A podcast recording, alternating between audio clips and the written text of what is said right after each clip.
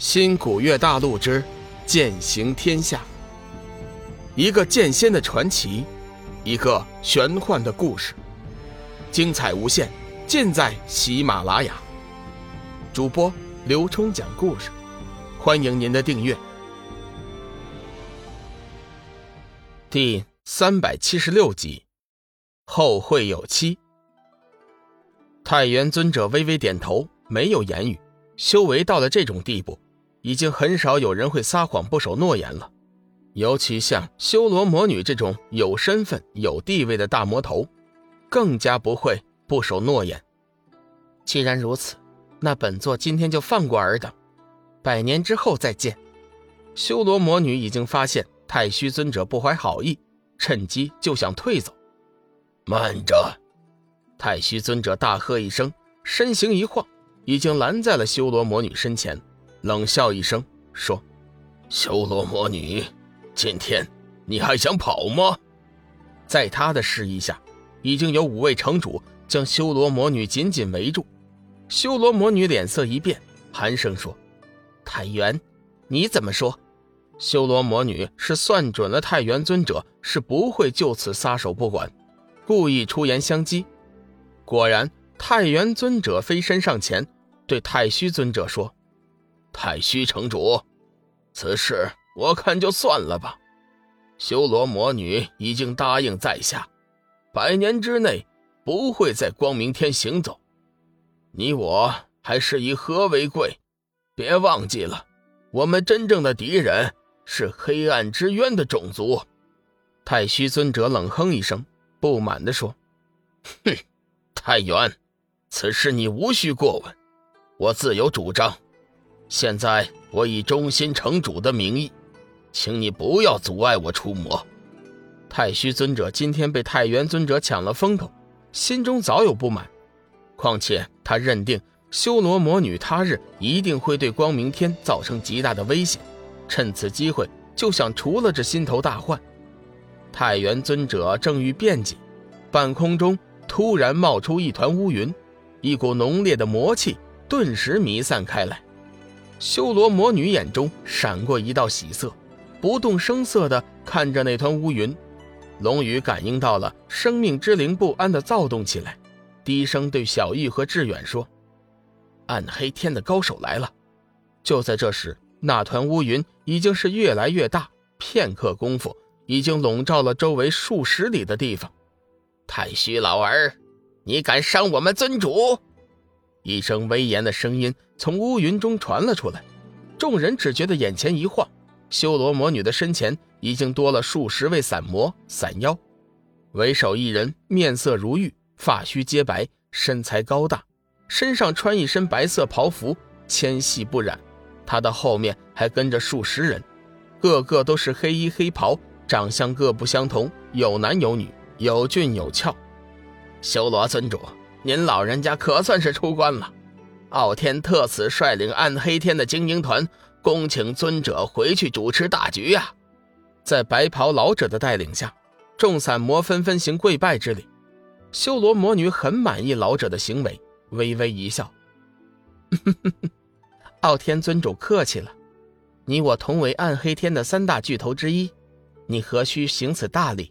我是万万不敢受的。”众城主对傲天魔尊和一起前来的精英团并不陌生。傲天魔尊之前曾经是暗黑天的第一人，只是后来败给了修罗魔女之后，便甘心臣服，自动让位，叫修罗魔女占了首位。以他的修为，足以和大明王相比。他身后所带领的精英团也不容小视，个个修为都在九转初级水平，虽然还不及光明天的十大城主。但是真正拼起命来也是不好对付，现场的局势顿时平衡起来。修罗魔女冷冷地看了太虚尊者一眼，说：“太虚，你现在还敢阻拦本尊回去吗？”一旁的傲天尊主眉头一挑，战胜大义：“修罗尊主，今天正好你老人家出关，不如我们就和光明天决一死战。”在此之前。傲天曾经率领暗黑天的散魔军团侵犯过光明天，因为没有修罗魔女的参与，最终以失败告终。不过那场战争也持续了好几个月的时间，那时候迫于压力，接引城甚至关闭了接引通道。光明天众城主闻听，心中开始高度戒备，准备大战。修罗魔女摇了摇头，淡淡的说：“傲天尊主，今日我与太原城主已经下了赌约，他已胜我，我答应他百年之内不在光明天行走。今日之事就此作罢，我们回去吧。”傲天尊主急忙点头答应，但凭修罗尊主做主。事实上，傲天也不打算真的要打。